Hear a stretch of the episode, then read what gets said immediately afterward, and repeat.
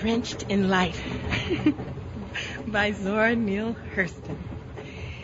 The small brown girl looked yearningly up the gleaming shell road, for nothing pleased her so much as to sit atop the gateposts and hail passing vehicles.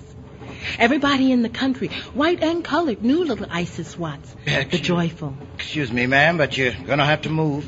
White's only in this car. Oh, is that a fact? Let me help you with that bag.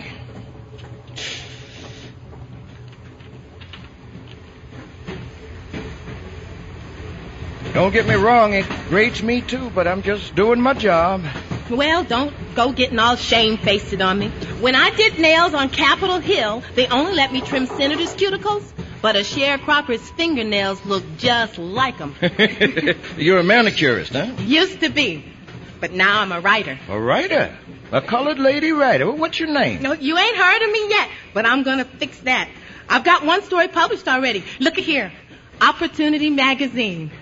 I'm gonna be a great writer. Well, Miss Hurston, you sure got a lot of braggadocio in you, don't you? and righteously so.